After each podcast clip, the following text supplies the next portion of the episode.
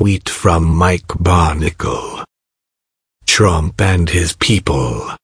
What shallow, ignorant losers. This is just the latest disgrace they bring to the presidency. They are a stain on history.